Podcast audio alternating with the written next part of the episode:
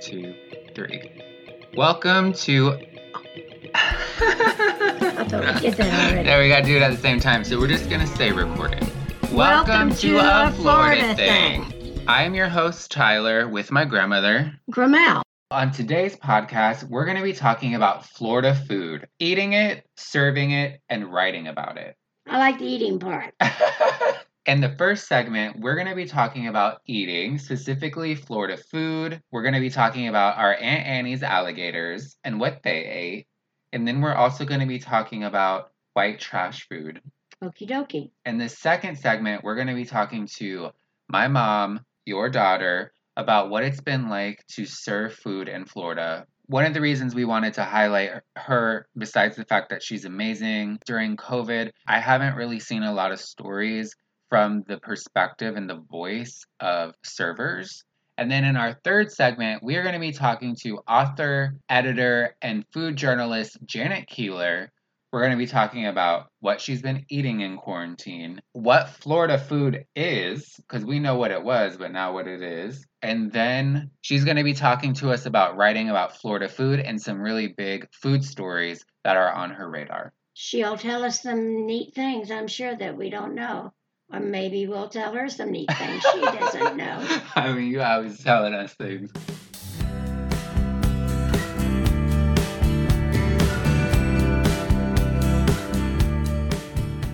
In this segment, we're going to be talking about one of our favorite topics Florida food.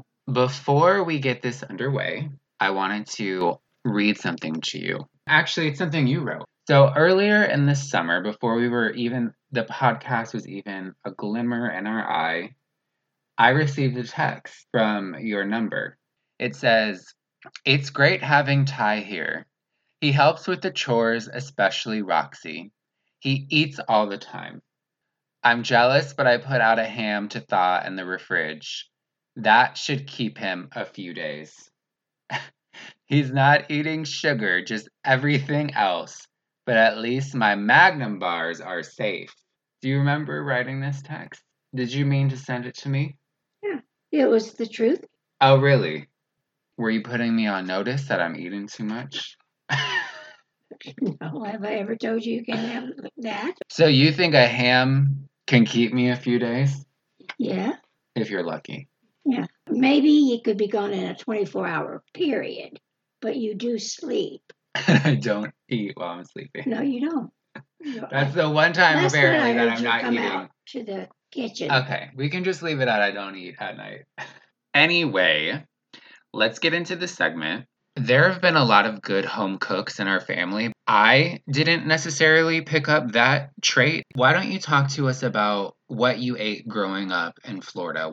I grew up eating fish a lot because my Uncle Tommy went fishing all the time and his family could only consume a certain amount and he shared them with everybody. And so daddy would clean them and mama would cook them and my brother and I would eat the tail. What I grew up eating was mullet because Which is huge in this area, Tampa Bay area. it's a freshwater fish. The tail doesn't have bones in it. And that's why mama started us with that. And then she made hush puppies from heaven. She made it in a cornmeal batter. And we always had baked beans, grits, and coleslaw. Now that was what you were supposed to have. And of course, iced tea, which is the house wine of the South. Back then, and I kind of think now it was because to stretch the meat, she would put green peppers, onions, and celery in almost anything. Spaghetti sauce, meatloaf, potato salad, you name it, she added those things to it. Of course, not banana pudding, but Sundays were just sight to behold after how she did all that. And we went to Sunday school and church religiously. and she made the best fried chicken. Colonel Sanders just don't hold a candle to her. My daddy usually made the roast. And then she always made a wonderful dessert. Then we would have dessert during the week up until about by Tuesday night it was we had already consumed it all. Growing up, we went to Lake Butler, which is called Lake Tarpon now. And my aunts and mama would all bring the most delicious food you can imagine and put them together. They would bring all their best. Mama was known for her dumplings. And my aunts, oh my goodness. One of my aunts was the head baker at the school cafeteria. Aunt Luella was known for her coleslaw. Aunt Leo was known for her desserts. Aunt Lorraine was known for squash casserole. And we usually had fried chicken. I spent a lot of time with Granny and you when I was younger because mom was working as a waitress. So she had to be up early, so I spent a lot of nights there. And I just remember Granny cooking all the time and telling me all these stories about living on the farm. And she was such a sweet person. I mean, I know a lot of people think they know sweet people, but she was a sweet person out of the sweet people. Right. She was number one sweet person. Church lady, everybody liked her, super friendly. No one ever had a, A bad, bad word. to say about Granny Lula. And I, I make that it was joke. kind of a hard act to follow. right. And I, I kind of make that joke because people wouldn't be able to say that about me, or me. which is not necessarily a bad thing. Right. I've just never known anyone like her that unanimously everyone couldn't say anything bad about. One of my favorite stories that I remember Granny telling me is that she used to have to chop the heads off the chicken back in the day before they were plucked and then fried. And I remember smelling scorched feathers because after she did all that, she would boil them. And that is not a pleasant aroma, but the frying of the actual results of all that was a heavenly scent. that must have been nice for her when she didn't have to kill the chickens and she could just buy the Can chicken you at the store. I can't imagine her chopping off a chicken head, but also I can because she did what she had to do. She Yeah. never she worked. Her mother died when she was a young 16 year old. She had brothers at home and a dad, and she took over the, being the mistress of the home. Tell them how her mom died. This is a famous true story. family true story. My mom was coming home from the Pinellas County Fair that was always held in Largo for like 30 years at least. Her mom and dad was ahead of her and she was talking with a friend behind and she they weren't walking as fast and Bertha would turn around and say, "Come on, Lula." And she got hit by a car and it was a hit and run and she got her leg just mangled. You got to realize this was 80 90 years ago. They never found the person. They had their suspicions, but nothing ever panned out, and they didn't find who did this. But about four months after the accident, they had to amputate her leg, and she died of um, infection that set in. That's when uh, Mama took over cooking and cleaning and, and going to school and all like that. And her father and brothers were all helping with the farm and they got up early and they had a big breakfast and a big lunch and a big dinner. There was three of the uh, boys. And she told me that sometimes she felt responsible for what happened to her mother because she felt like she might have been looking back at mom and saying hurry up lula And that must have been really traumatizing for her to have her mom die that way. And then she always felt somewhat responsible for it. because my mother had a gift of gab i don't know where you know that would come from but and so she got i don't know why did my grandpa let her walk on the outside of the road Well, I just can't believe it happened in broad daylight and nobody stopped or anything like that. and you know it was a small town everybody Right. everybody and so yeah And like, how could they not find the car? and i mean my uncles had an attitude they were wonderful but nobody pushed them around how they never found out Right. about it Because I would think it? too, not that many people had cars, or Right. least, you know, because like they were today. walking home from the fair, which meant they did not have, they probably had some type of tractor, but they didn't have a car. And then Granny started to work in the cafeteria. That was She started the year I started to kindergarten, and all the way up until I would say I uh, was out of school because I used to date one of the boys that was on her bus. She oh, she also became a school bus driver, but she could do both. She would drive to a school stop, work in the cafeteria. That started more like after my dad died, and she needed more money than just the cafeteria, so she did both. I know. I wish I would have been able to talk to her more about working in the cafeteria because I feel like that's such a big job cooking that much food every day for the kids. It's the hardest job I ever had. I kept a job in the cafeteria for three months. What kind of food were they serving back in the day? Well, they had a reputation countywide for the peanut butter cookies they made. And if I had a nickel for every time I was asked, did I have the recipe for those peanut butter cookies, I would probably be on the Riviera now.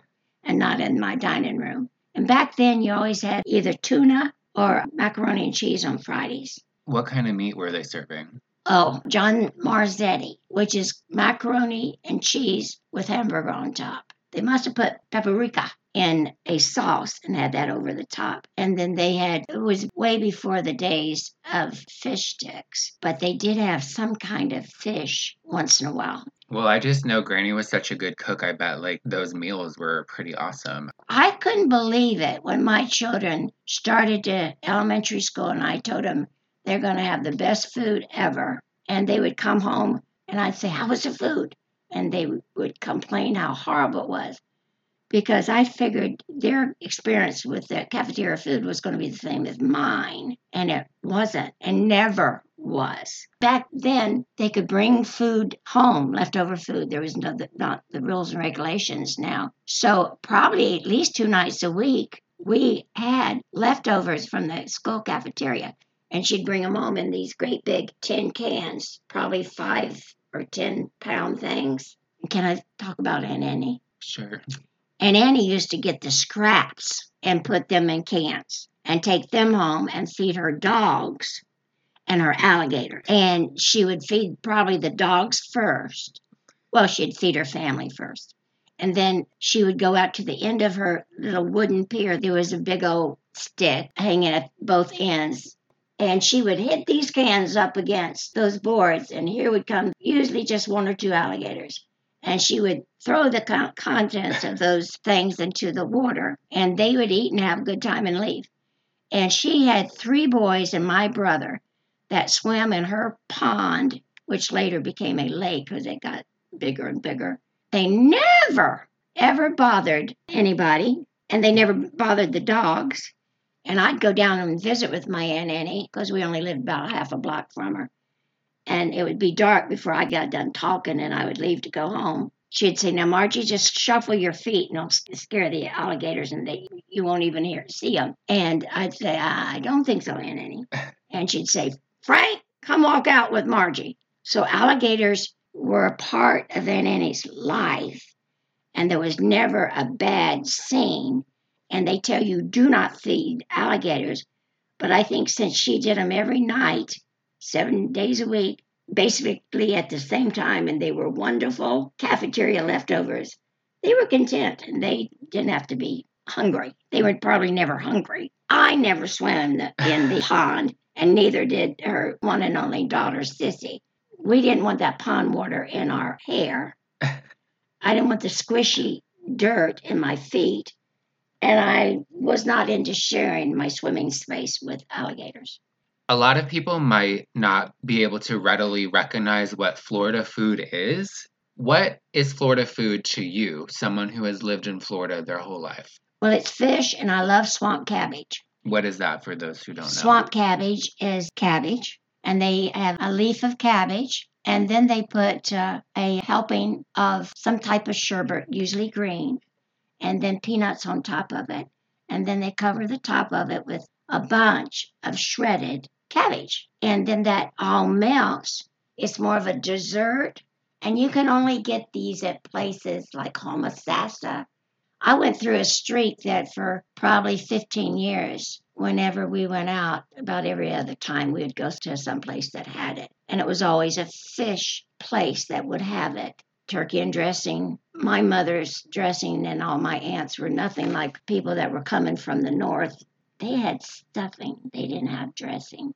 And my mother utilized fruit a lot. She would have peach turnovers and blueberry cobbler. Ooh, they were good, good, good. She used peaches a lot in her dessert. My mother made hoe cake, which I think basically is the same batter you use for biscuits, but you fry it in a cast iron skillet and you turn it like a pancake, but it's about an inch thick hoe cake, when it was left over, became a part of dessert that you would put a fruit on top of, or you would dip your hoe cake into the fruit juice that cooked out. Because there were a lot of orange groves yes. back then. We had oranges a lot. My mother made a great ambrosia, and mother made apple salad. Back then, you you had more fruit and vegetables and legumes than actual meat.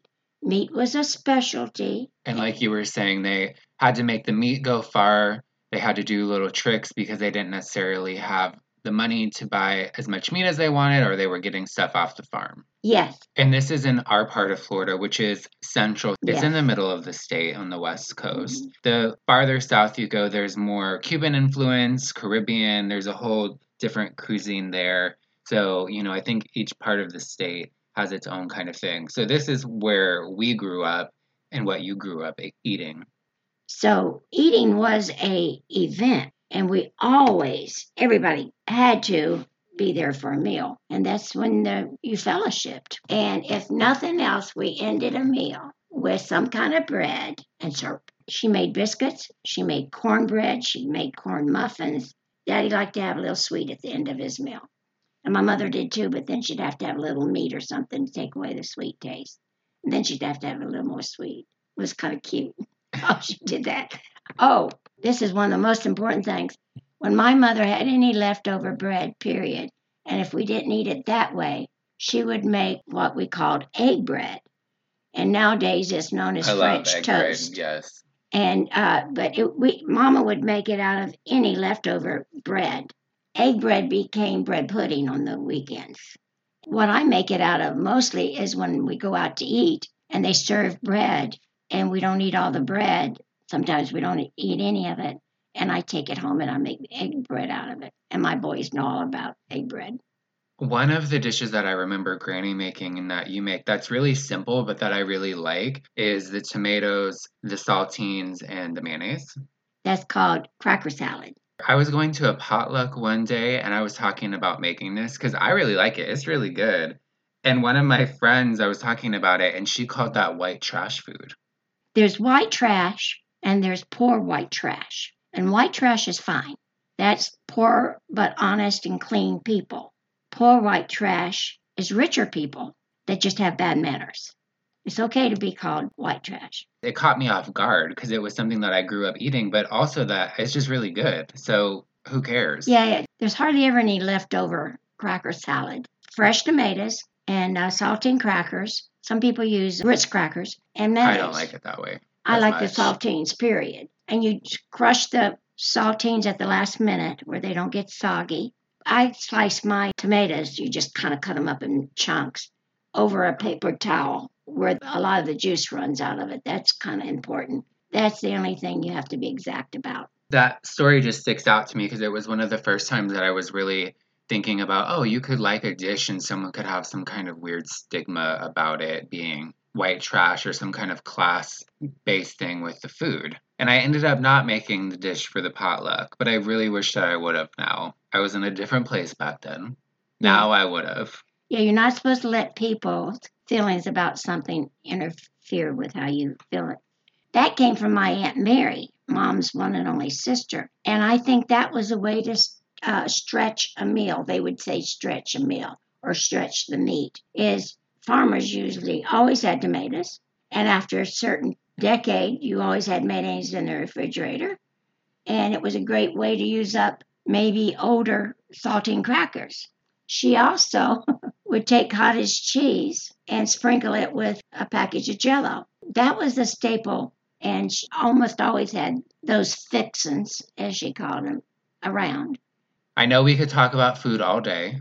Yes, Is there anything else you'd like to end on? Any thoughts? I loved Christmas time and the special food we had. Daddy, once a year, would buy one of these great big, huge peppermint sticks, and he made Christmas so much fun. The anticipation, the stories he would tell, and the peppermint stick. My mother did all the work, the cleaning, the cooking, She the was shopping. always doing. She always worked. Nobody ever talked about. Nobody ever had a bad, bad thing. you could about never say. She was, a, and she was always a busy bee. But Dad, we'd all come around the kitchen table, and he'd take a great big, huge butcher knife and whack a piece. And my brother and I would always hope that our piece would be the bigger piece. We grew up happy, healthy, and satisfied. I'm going to say it was the love that the people I knew put into their food, too, that made it special. And they cooked from the heart. It was not a job to them. Eh, They looked forward to doing it. Well, I enjoyed this talk. And food has made me what I am today. So, what are you going to make us for lunch then? We are going to have fried potatoes from a leftover baked potato and probably some tomato and okra.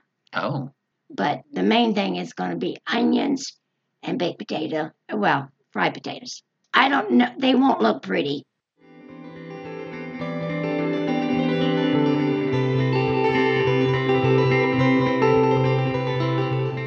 In our last segment, we talked about the food that we have eaten growing up. And in this segment, we are going to hear from my mom, who has been a waitress in Florida for several decades. My mom is so impressive to me with her work ethic. She was a single mother while I was young, and she always worked. So much to say about her, but I think I'm just going to let her speak for herself. When did you start being a waitress? when I was 25. And where was the first place that you started to work? It was called Maria's Kitchen, tiny little family restaurant. It was fun. I was young. I liked it. I liked the quick cash. Except the boss was really a bad man, mean to his mother. So then, what made you leave work that restaurant? Um, a guy had been trying to get me to work at his restaurant, and it, he gave me a good schedule, and I took a leap. And then I worked there for five years. It was an Italian place. I liked it there. I made a very good friend there, a sister friend. I went to work one day, and I didn't have a job because they didn't tell me. So then I got in my car, and I thought, well, I have to work. I'm a single mother. And uh, one of my friends was working at this restaurant, and I went and interviewed there. Oh, I did take a week off, and then I went first place I went, and they hired me, and I've been there ever since. 23 years. I get up at 5:30, and I am at work at quarter to seven. Because you open the restaurant. Yeah, I open the restaurant. We just changed hours. We opened at seven for 22 years, And what time were you waking up then? 4:30. And you're a really good server. I mean, getting regular customers and people come in to visit you and Yes. all of that. So you're really good. What do you think makes a good server? Remembering a person's name means a lot to them. It really does. And I, I, I have tricks with myself, so I remember a person's name. What is it like being a waitress? It is mm, mostly good, but there's bad too in it. Rude customers, bosses don't care, bosses to sell the restaurants without telling you that you worked for for 19 years. Customers are ugly, 20% out of 100. And it just takes one rude customer to set your day like that. It seems like that's the day that everybody's going to be rude. What are some of the weirder things people have asked in their orders? people can like the weirdest just the way people order breakfast they just want their eggs with no brown on them i don't want i don't want my toast dark but i want it cooked But you're not the one cooking it, though. no so. i'm not just taking the order And do the chefs and the cooks respond well to those kind of orders? no it's all they act like we're i'm eating it they give me a hard time personally like i'm eating it i really don't have to take any of it home with me any of the problems at work or customers. I try to leave it right there. I have made many very very good friends very good customers have been angels. I have run into a lot of generous people generous to my boys generous to me. Because you are able to form bonds with people because you see them often. regularly yes. We have regular customers that i see every day. But a lot of them are dying off and we're getting new customers. And with the covid they're not coming out and they shouldn't. I'm glad they're not coming out but i miss them. Being a waitress is physical work. I don't think maybe some people don't understand how physical that it actually is. yes it is very physical. Lifting the plates stacking them on your arm using a tray the way you serve with your hands. And of course when you're younger you don't ever worry about any of that but now that I'm 58, I feel it. I've had to have back surgery. I've fallen. I've busted my head. I went down on my knee, which I had to have knee surgery. So, yes, very physical, bad on your body. But it's kind of good that I move around a lot too, because I don't know now at my age what to do with myself as far as job goes, because I need to move around. I can't sit. So when COVID came, your boss shut down the restaurant for six weeks. And what was your experience like trying to apply for unemployment in Florida? the most frustrating. I spent two weeks in a row, at least 40 hours a week, and you would get almost there and they kick you off and you'd have to start all over. It was just the worst. Like you're just hitting your head against the wall. That was really hard. And then it took time to get it once I finally got my paperwork through. And, you know, then then they tell us stay home and then you get used to staying home then all of a sudden after six weeks it's like we're opening back up even though the pandemic's still there you know you got to go to work i think we opened too soon i think we should have waited a little a couple more weeks possibly even because not that many people were coming in not that many people were coming in you weren't getting your full-time hours because of it i'm still not getting my hours from my full-time work or um, the money is very bad now too. The lack of people coming in. And the way serving works is you get paid. How how much is it per hour? Five dollars. Because of the tip out. Yes. So if you're not getting the tips, then you're getting five dollars an hour. There's been several days that I haven't. I've made shockingly low money. Never in my entire working. He was one of the first people. Right when they could open back up, he went right back up. Yes, it was tough. Didn't think it was time, but then they're saying, you know, it's time, it's time.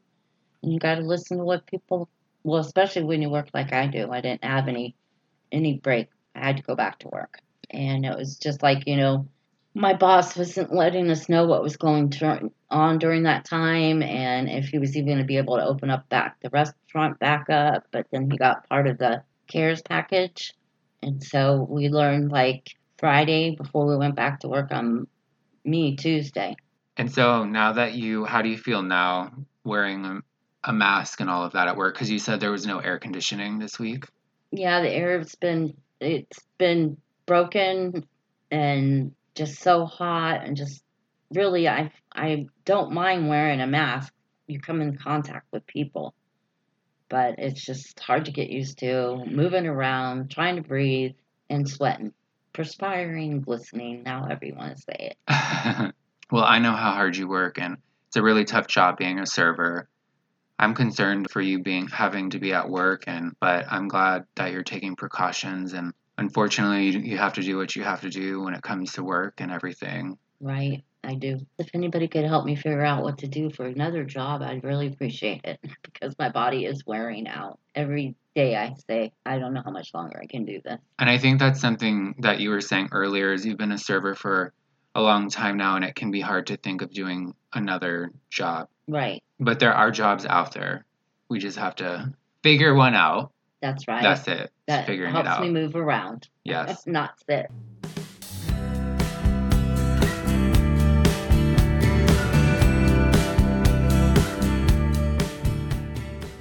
In the last segment, we heard from my mom and her story about being a waitress and what it's looking like for her during COVID. And now we are going to chat with Janet Keeler about what she's been eating in quarantine, major food stories that are on her radar, and we're going to be talking about her cookbook. I love cookbooks. I love to uh, get a cookbook. It's, to me, that's one of my biggest entertainments and I love to watch cooking shows, but then I make them my own after making them their way one time. I was saying to my husband the other day, I don't think our pantry has been so low because I've been cooking so much more since we're home all the time. I'm like, oh, here's a can of beans. Here's the thing that you know, I thought, God, I had a lot of stuff in that pantry that was like not being used. So I'm I feel a little bit more resourceful, I guess, is forcing me to be more resourceful. What kind of stuff have you been cooking recently? You know, it's so funny to think about like my mother who didn't really like to cook but that was she was a stay-at-home mom and that's what she did. I mean i can we maybe went out a couple times a year like if it was someone's birthday or something like that. So she cooked every night and we always had some sort of meat a vegetable and a salad. You know she had these chubby kids so we didn't get a lot of mashed potatoes or anything like that. Or if it was mashed potatoes it was real if it was mashed potatoes it was really turnips or something awful like that. I always in my mind even still we can't if it's not three things it's not really dinner which is so weird you know mm-hmm. that idea it has to be three things. So i've been making a lot of stuff like that baked chicken a vegetable and salad all that kind of stuff. And so i'm trying right now i have been doing a thing on my instagram where i'm making recipes from cookbooks written right now by african american authors. There's actually a hashtag out there called black chefs matter. I've been trying to like make recipes. I think i've like maybe four of them just kind of drawing attention. And I'm waiting for someone to say, How come you're not sharing the recipes? And then I'm going to say, Because I want you to buy their cookbook. Mm. Get out there and buy cookbooks. I've been making uh, more fish than I usually do, a lot of shrimp. I've been on this hummus kick. I've been making a lot of hummus. Um, I'm trying not to do a ton of carbs. So you didn't make any homemade bread when people were doing the sourdough? Oh, I actually, you know what? I was like, I, I made it several times. I made bagels when I could find yeast, and I was panicked because I couldn't find yeast. So now we have so much yeast in here, and I kind of over, you know, bagels. I did that about three times, and I thought, okay, that's good. I haven't done sourdough though. I mean, because then I just eat it all. Fresh bread is just the best, I think. It totally, totally. But then it's gone, right? Like in a day. My my son lives down with his girlfriend down in uh, Lakewood Ranch, and I a couple Saturdays early on, I made stuff, and we went down there with masks on and handed it to him through the car window. And uh, you know, my sister in California was like, "Going, you guys are careful." And I go, "Well, she's still going to work because she has to work. I mean, uh, you know, I don't want to get sick." So Yeah. I have given some stuff to them, but we just I just don't have that many people to give stuff to, and so We were talking about cookbooks earlier, and I know that you have a book. What was Mhm. that process like for choosing the recipes? So that was a cookie book, and that that grew out of a project that we did at the Tampa Bay Times for oh at that point it had been going on about ten years. We had a Christmas cookie issue every year, and readers would we put a call out in like in August, and readers would send in their favorite recipes. So we would pick uh, maybe thirty of them to test, and we'd run a couple dozen in the paper. So the cookbook was really a collection of those recipes, and I added more to it. So that's what that was about, and it was um it was a really fun process, but it took a long time. I mean, most of the recipes had already all been tested because we tested them for the paper, and I gave the people credit, you know, where we got the recipes, even though I knew some of them were like all over the internet. They weren't really their original recipes, and that's okay. I mean, people understand that. So I did go through every recipe. I think there was 50 of them in there, 150, and wrote what they call head notes. So I wrote something about each each recipe, just a little bit of like a tip or something like that. And that took quite a long time to do. But they say like if you're gonna if you're gonna write a cookbook, you better be in love with the topic because it's gonna take a couple years. You know, by the time it gets tested and edited and you know produced and everything, it takes a while. I didn't realize you did that because I look forward to that every year and seeing it in the paper because there were And- really some uh, basics, but then there were some you had never thought to put those ingredients together. So I was a fan. Good. I'm glad to hear that. I, you know, I spe- we specifically looked for recipes that you couldn't find anywhere. I mean, you Yes. could, but it was like I wasn't going to run snickerdoodles or, you know, something like that, or just a plain peanut butter cookie because that's so, you know, it's everywhere. But I always like the dried fruit ones. you know what? I like those too, but I wouldn't think I would. We were like, we were like, this cookie tastes better than it should with the dried cherries in it. Yes. It's delicious. I guess because it was concentrated sweet. Sugar. You know, it's funny how that how that whole that whole project started. My very first year that I was the food editor was 2000, and around the fall of that year, I got a call. Maybe it was closer to Christmas, actually, November. I got a call from a guy, an older man whose wife had had died, and she'd been gone a few years. And they had made a cookie together called Christmas Rocks, which were just really like little fruit cakes. They had all those dried fruits and nuts and stuff and oh, the cinnamon best. and he couldn't bring himself to make them for the several years after she died because it was just it was just too sad for him so he decided that he was going to he was going to do it this year and he had a question for me this was in the days where we used to get a lot of phone calls from readers you know when the internet came along they went there to get their questions answered but you know for a long time we were always settling you know bar bets in the middle of the night and stuff too but um he wanted to know something about cookie sheets. What kind of cookie sheets should he make? But we, we kept talking about this. You know, he was going to finally do it by himself. And then he was sort of crying on the phone. And then I was crying. I mean, it was a really, really beautiful conversation. And I gave him whatever information he had. And a few weeks later, I got a package in the mail, and it was it was like one of those the box that you get your checks in when you, the checks used to come in that box. The Yes. you know with the and everything yes. that size. It was that size, and I think it was one of those boxes. And I, I shook it, and I saw his name on the um, return address, and I thought, my, he sent me some cookies, Aw. like six or seven of them in this little box. It was so sweet, and it was just at that point. I kind of knew this somewhere, I guess, but it really hit home that the cookies were just more than sugar, flour, eggs to people. Right. They meant so much more. And you know, you we know that from things like Christmas cookies and things, how special they are to people. That's when that project started. It was him that that started that. And on that, we would talk every now and then over the next years, couple of years, because he would have a question about some casserole or something. And then I didn't hear from him anymore, and I was kind of like, oh. You know, because he was an older guy and he had died. But when we did the cookbook, I tracked down his daughter or something in Tennessee to make sure she got a copy of it. He was the start of that whole tradition at the times. He was so sweet though. That was, but I, you know, I remember my colleague that was sitting. We, you know, we sat in pods, so we were always real close together. She kept looking at me like, "Are you crying?" what's going on? Fine. We're just having a good cry here over these cookies because it was really sweet and it was it was very emotional for him. I'm a chocoholic, so my favorites were chocolate chip cookies and M&M cookies. And then my friend gave me this recipe for fruitcake cookies.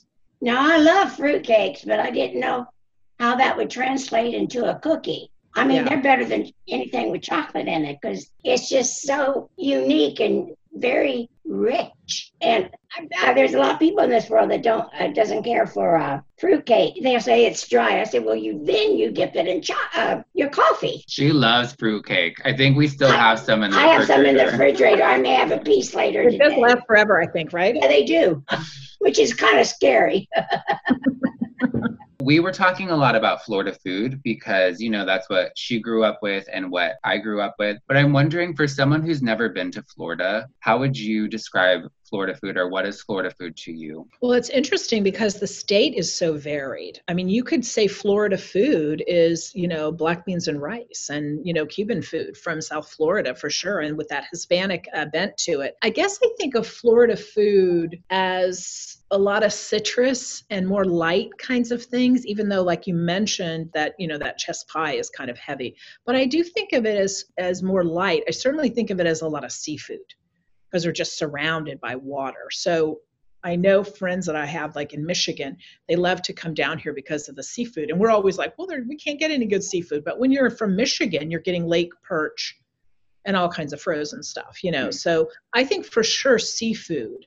There's a really strong melding of flavors here too, because you get like that North Florida, very southern kind of stuff, grits, you know, greens, those kinds of things. But I think down here we don't. I don't feel that as much here, the strength of that. So it seems like there's a, just a, a big melting pot in a lot of ways. Good words. Yeah. Melting pot. Talking about food, talking about melting, talking about Yeah. pots. I would call the food that I was raised on rustic, which is a Mhm. nice word for simple. I know one of the things Tyler likes that my Aunt Mary used to make all the time. I'm sure it came because it was left, she had this and she had that, and she didn't have much else or something. And we call Right. it a cracker salad. And it's cut up uh, tomatoes, bite size. And at the last minute, you um, crumble with your hand some saltine crackers and you add mayonnaise. I always say my mother could take a can of corned beef and make a banquet out of it with Wow. delicious onion gravy, brown onion gravy, and rice. Or if, you know, she had extra time, she always worked mashed potatoes. And I mean, we just, we would look forward to canned corned bean, uh, beef was her stretcher, make the food go further for the whole month because my daddy got paid once a month. And uh, we always look forward to the stretching dinners. We never knew we were poor. I figured it out because we had credit down at the local grocery store. You know, we were clean and we ate good. And back then we ate legumes a lot. hmm And then when I joined Weight Watchers many decades later, I found out they were very, very good for you.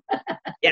Have you ever heard of swamp cabbage? I have heard of it, but I haven't had it. Well, what I'm referring to, you get it more in North Florida. They make a salad out of it, and uh, I've had it for years. And the ones I've had have sherbet and peanuts in it, on top of a big leaf of the cabbage and a bunch of shredded swamp cabbage on top.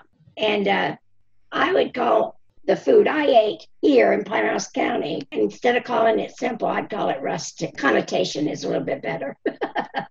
It's interesting that you know you're right about that about words how we kind of you know Yeah. say oh it's cracker it's poor people food and then rustic does you know I would say too that is kind of typical of Florida food. I don't think of it as I don't think of it as fancy you know like sauces or French or something. It's interesting the state is so geographically spread. So if you look at like from where we are south the growing season is upside down here compared to the north. I mean we're not growing tomatoes in August here the way they are in New Jersey and all- you know northern in places or zucchinis or stuff like that. So I think when when so many people have migrated down here, that's been difficult for them to get used to. I used to get calls, you know, in the middle of the summer from uh, readers who would be, I can't go to find any good tomatoes. Like, oh, it's not tomato season here. Mm-hmm what do you mean? I go, well, you're not in New Jersey anymore. It's not tomato season, it's mango season. If you want some tropical fruit, that's August, you know, July and August. But it's not tomatoes, that's February, January, you know, March when Plant City comes in. So I think that's been kind of hard for some people to get used to too. And I think with Southern cooking, which is more typical in North Florida, I would say more classic Southern cooking, that's very much dependent on what's in the garden. Lots of fresh stuff. People grow things in their gardens. Here we're a little different. We have maybe an orange tree or avocado trees. You don't see you know there are gardens but it's a little different here. A lot of greens. Well, reminds me of a story that a student worked on about the mangoes in st pete about how when development happened it really changed a lot of what people were eating. Yeah in, in midtown i think she did that story on sort of the last mango trees or something in midtown but yeah it really changed a lot because there was uh, you know it's interesting that you say that but i noticed in midtown st pete there are a lot of restaurants that sell crab and crab, in general, in my mind, is kind of an expensive food. You know, if you mm-hmm. go to the grocery store and you get that little container of lump crab, it's like 14 bucks. Crab's kind of expensive. But then I realized, you know, seafood is free food. You know, if you've got if you've got a you know if you've got a fishing pool or you know you see people at bridges, I mean that's free that's free food. And so for a lot of people that have a lot of money, crabbing so i think there's a tradition in that in the african american community especially in midtown of seafood because it could be you could you could eat pretty good if you knew how to fish. So there's fewer places to do that now.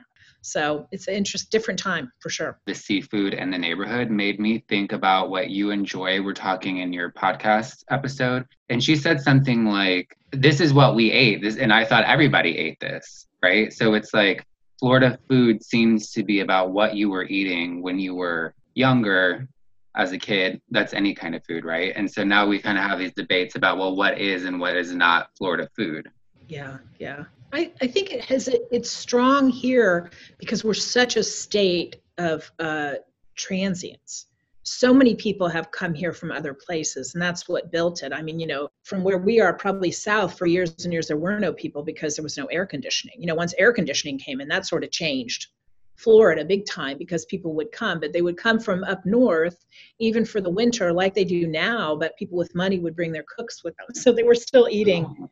that same old stuff that they were eating up north. Yeah, I think it's a different. I think you're right. I think you're right. It's what you ate as a kid, and so if you are a, a you know a Cuban family that grew up in South Florida, you're going to have a different idea of what food is, what Florida food is, I think. I mean, I always thought when I came here, when I first came when I first came here was in the 80s to visit a friend who was working in Cocoa Beach. And I lived in California then. I came to visit and I had my first Cuban sandwich.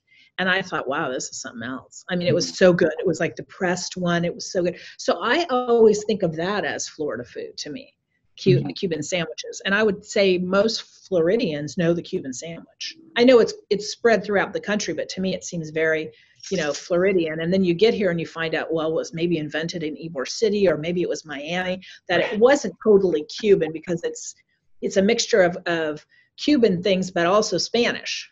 So it's and it's interesting, but it's such a mishmash of food here. And people will definitely debate about the where the Cuban sandwich started. A huge right. point of pride for people. That very much is a point of pride, yeah, for sure. But I even now, if I go somewhere and I see it on a menu and I look at it and it says tomatoes and mayonnaise, I'm always like, that's not a real Cuban. No Cuban sandwich has tomatoes and mayonnaise on it. So, so where's your favorite I, Cuban from then? An insider's tip. I'm a big fan of the Cuban that's at the at Bodega on Central Avenue in St. Petersburg. I think that's a really good one.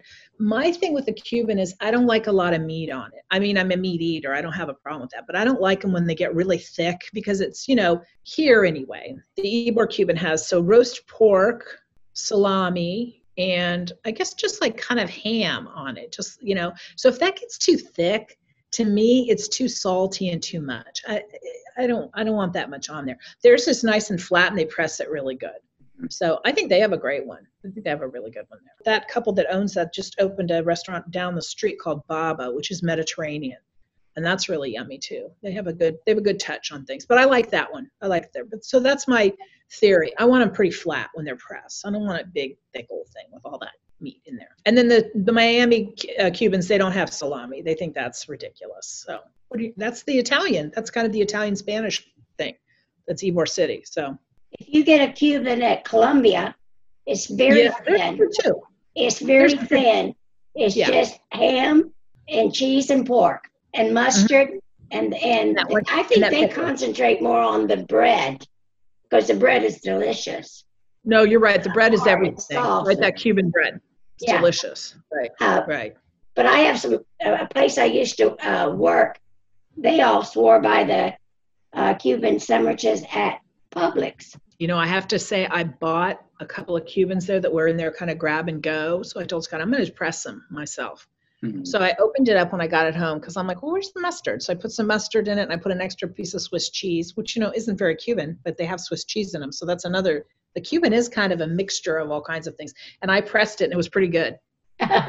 Publix does have some good sandwiches. I have to have to give them credit there sometimes. I wanted to ask you for folks that may not know all that food writing entails, what does food writing encompass? Well, to me, it's that uh, when you talk about like, you know, PR or something of food writing, I think most people look at it right away as it's about recipes and it's about cookbooks or it's about cooking. I look at it more as really writing about one, the way we live, but also the intersection of politics and health and the economy and culture and all that kind of stuff. In my food writing class, I really we look we look at what I call a reported food story, meaning it's it has to do with food but it also has to do with with news what's going on in the world and that kind of thing the associated press won a pulitzer a few years back for a series of stories they did they found that people that were harvesting shrimp in southeast asia were being kept in cages. And um, you know that seafood that they were harvesting basically as enslaved people was winding up on our on our dinner tables here in the united states. So to me that's a food story. That's an Mhm. you know it's not your classic oh christmas cookies or anything like that but it's important important information. So i look at it it's a really i think it's a really broad topic. So i think that that you know it can be extremely serious i mean because think of it there's not much more intimate out there than what we put in our bodies that we eat. When you think about you know the fda and the regulations and who's like the you know people in the in the fields there was a lot of stories after trump was first elected and the immigration the anti-immigration talk of, of farmers in, in all over the country that were leaving food in the fields because so many immigrants and so many farm workers were afraid to even if they even if they were in the united states legally and they had the proper documentation or the legal documentation they were really afraid to show up at work because they would get snared in one of these roundups or something so they weren't going so food was like going to waste i mean that was a that to me that's a food story Mhm. so I look at it that way. I think it's a really broad spectrum, and people find their place in different places. I would say my lane when I was at the when I was at the Tampa Bay Times, I did a lot of home cooking stories. I don't have any professional cooking training. Yeah, I've taken cooking classes here and there, but I have no degree or you know certification in anything. So I my my lane was really home cooking. I did a lot of stuff on home cooking, and I like very much to write about when things went wrong in my kitchen because I thought there was just too much writing about hey, look at this beautiful cake you can make, and look at all these things, and then I would try it, and I thought, I, you know, I'm like you, I can't do this. This is crazy. So that was kind of where I I came down in teaching food writing, and it we really look at a lot of different kinds of writing. Um, you were talking about the shrimp and the food chain and how it and it made me think of I spent some time with some cattle ranchers to talk about how that their industry has changed. And one of the cowboys told me a story of people who drove onto the property wanting to buy a cow to kill it there and have the meat because they wanted to know where their meat was coming from. They wanted to see it being killed. And what did he say? He said that's not how that works. I can't just chop up a cow right here. Right, because they don't have a slaughterhouse. The meat gets the cows get shipped somewhere, and there's fewer and fewer slaughterhouses in the United States. And which is like, if they get hit, one of those, which they have been hit by this virus, and people can't work, it kind of shuts things down. Remember, there was that panic that we were going to not be able to get bacon there for a Yeah. while. That that's fascinating. So that goes back to that idea. Of people don't really understand that where their food comes from, how it works. Mhm. You know, when people say, I don't want to buy fruit from, you know, Mexico anymore, and you're like, well, okay, then you're not getting a lot of fruit. I mean, if you start looking at those little labels, we want cheap food. And that's what's happened. That's what's happened. You know, if we really had to pay the price of things, like it's interesting to me, everything you look at, almost everything you have, the label says made in China, made in Vietnam, made in, you know, clothes and things like that. And people think that's so terrible. And I'm like, okay, well then are you paying $30 for that t-shirt or do you want to pay 10? You want to pay 10. That's what's happened. So that's fascinating though, that someone came onto the property and said, buy that cow, can you fix it up for us? and the way he told the story, it was it was so you know engrossing. But it made them think about changing their business model because I think you know farm to table became a really popular thing. It's I guess Mhm. still pretty popular. So they actually then started keeping the cows in Florida because they had to ship them to feed yards side of say But so they they invested in a feed yard in Florida and they kept the cows in the state because people wanted locally sourced food. So their agricultural model changed a little to meet the demand of how people's food habits have changed. Yeah, yeah. Oh, that's interesting. That's interesting. And these are like 70 year old, you know, cowboys. Yeah, and they know the business so intimately. It was probably shocking in a way to have someone come and ask that. See, people used to eat cattle from their backyard. And mom and dad would go up to North Florida, I had cousins and a sister and this, that, and the other. And they'd come home with fresh meat. Wow, wow. And then that would do us maybe six months and so forth. But you don't do that anymore. And if Right. you did, it would probably cost you three times as much. People don't want to pay for stuff like that sometimes. I think when my my mother grew up in a on a farm in South uh, Utah, Oh, and Wow. she absolutely hated it. She wanted to get that off that farm as, as soon as she can. And it was a what they what like a fam, self-subsistence farm. My grandfather grew, grew sugar beets, and they never had any money. And again, it's like kind of like what you were saying. She didn't have any idea they were so poor until Yeah. like years later, because they always had food. You know, I think when you grew up in a rural Yes. area, you grew stuff, so you had food, so you didn't go without that way. But she used to say on Sundays, my grandmother would say, you know, Peter, will you go? Um, we want to have chicken on Sunday dinner. So will you go get a chicken? And he'd have to kill it and do all the stuff for dinner. And he hated to kill anything. He was a very gentle guy and he really didn't want to do that. He used to always say, Oh, couldn't we have something else tonight? She'd be like, No, it's Sunday. We're having a chicken. But he'd have to go out and kill it. So, I mean, can you imagine? Like, that probably tasted great.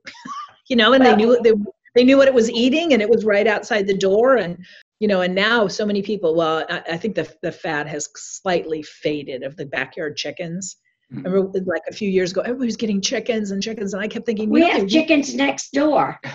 well you know i don't think people realize that they eventually they're just like ladies they don't have eggs anymore they run their course and in on a real farm they eat them then they don't just keep them as pets you know and it was you know i don't think people quite realize that that there's a life cycle for these you know Right. laying eggs. It's Well, Tyler was talking about my mother who didn't have a mean bone in her body. And she'd go out and wring a chicken's neck and come in and then chop it off. And I mean, chop it off outside and pluck pull it. the feathers. Yeah, and the whole thing. Smell these burnt feathers and Oh, you know what was boiling. But my mother would go like this, uh, like a lasso over her head. My mother, who never said, you know, damn, and no, she didn't say damn or hell. She would say shit, and that would be Oh. when she hurt herself. And and my kids used to just their the biggest thing in their life was to get her aggravated on Sunday morning when they spent the night with her, and she was trying to get them a big breakfast and get off to Sunday school and church. And if they could make her say the word, you know, S H I T, that they had made their whole weekend that they spent with her. And so, but she would wring a chicken's neck. I don't think I could do that. I have I'm- no idea how you do I'm that. I would have no idea. That's how, you know, and you think I'm just like a generation removed from somebody who knew how to do that. And Yeah. I, I don't think I have a clue how to do that. No, And Granny was doing that when she was like a teenager too, you know? Yeah. her Yeah. mother died when she was a young 16. Wow. She had three brothers and a dad. Plus, she knew how to do all that before her mother died. Well, and there's probably, not only do you know where your food comes from, but you understand kind of I don't know if this is the right word, but like this the sacrifice or in a way, right? That you know the animals were raised and you know they're feeding you and you kind of understand that life cycle. I think There was, you know, you did not name the chickens. You did not- not name, my, you know, the c- cows were not named or anything Right. like that because they were food. And so I know you've been covering Florida food for a while. What are some Florida food stories that you're really interested in or that you think maybe more people should know about? Well, the one I'm most fascinated with, I would say, is the story of the mango in South Florida. So, Florida doesn't have any commercial mango groves anymore. There were uh, many here at some time, but you know, Hurricane Andrew, what in 92, sort of wiped them out. They didn't really come back because there was so much competition from Mexico and some other places that it was kind of dwindling anyway. But there's a place in Coral Gables called the Fairchild Tropical Garden and they have the world's foremost authorities on mangoes there. And they propagate a lot of mangoes and they study mangoes ar- around the world. They have actually propagated a lot of kinds there and, and have created these hybrids. So there's a lot of mangoes, like if you think of like the famous mangoes, uh, or Tommy Atkins, the Haden mango, they're all named after people that lived in South Florida. So there's this really strong connection. There's like one called Dot. There's one called the Fairchild, which is named after David Fairchild, who went around the was kind of a fruit and spice hunter that went around the world. And they're all named after people that lived in South Florida. I think that's an amazing story. And now they've gone like the Tommy, uh, the Tommy Atkins, I think is is the most widely grown commercial mango in the world, mostly in Mexico. But it's named after a guy who is from Miami. I don't know. It's just fascinating to me. I don't think people know the history so much of the mango. Thousands of varieties of them, and we go every year, though not this year because unfortunately it was canceled. There's a, a international mango festival at this tropical garden in July, and we always go there. And there's just people because Miami is such a such an international city. There's people there from all around the world looking for their you know looking for their special mangoes from their countries and stuff. So it's fascinating. That's a really interesting Florida story to me that has some just strange twists and turns. I know the Mango Festival. I want to go there. That sounds fantastic. so much fun. So much fun. That that tropical uh, Fairchild Tropical Garden, or yeah, tr- Tropical Botanic Garden, is also a science center. So they're doing a lot of work, uh, you know, scientific work on tropical fruits and stuff. So it's not just like, oh, look at the pretty stuff kind of place. It's a, it's pretty. They have a lot of scientists there. It's an interesting place. I love that. I will be interesting to. s- It it'll be interesting to see Orlando, how Orlando might change. Of course, there's a lot of interesting things with Orlando right now, with the theme parks, you know, shutting down and all the jobs that have been lost there. But they also had a big influx of, of people from Puerto Rico after Hurricane Maria. So I'll be int- and they they they already had a pretty healthy Puerto Rican population there. So I'll be interested to see like how many more restaurants kind of pop up with that cuisine, how that might change things there. That'll be mm-hmm. interesting. And then I know with COVID, I, I saw a headline about migrant workers and everything. There's um, a lot of concern about folks getting COVID when they're working the fields and stuff like that. there's a lot of people immigrants especially uh, you know started out mostly mexicans but a lot from other from other places now that are working our, in our fields and getting foods to, food to our table and not living in the best conditions and about having health care and stuff and that kind of goes back to you know health care in this country and how we don't look out for people as much as we should with all that we have help people. So i, I agree. I think that's a really scary thing and i think covid has definitely i mean it's been there for a while and i think people who are paying attention know that but it's really it's really laid bare some inequities. When you see in what populations it's really affecting and people that you know don't have money because like some of us that are working at home well yay for us. We're lucky enough fortunate enough kind of jobs we can work at home. There's plenty of people like you were saying your mom working in the restaurant you can't do that at home or you're you know working at publix or something you can't do that at home there's a lot of people that are in that situation that don't have the luxury of working at home so we have to remember that Not You're sure a very interesting person, well uh, thanks and you're into you're you're into so many different things. There, you have a great big aspect on life. So oh that's nice And. I usually do a lot of the talking, and then I get edited out. but but Not all the way out, just, you know, got to keep it moving. well it was nice seeing you guys Bye. We'll talk soon. Thank you. keep in touch thank you look forward to it you're a delight.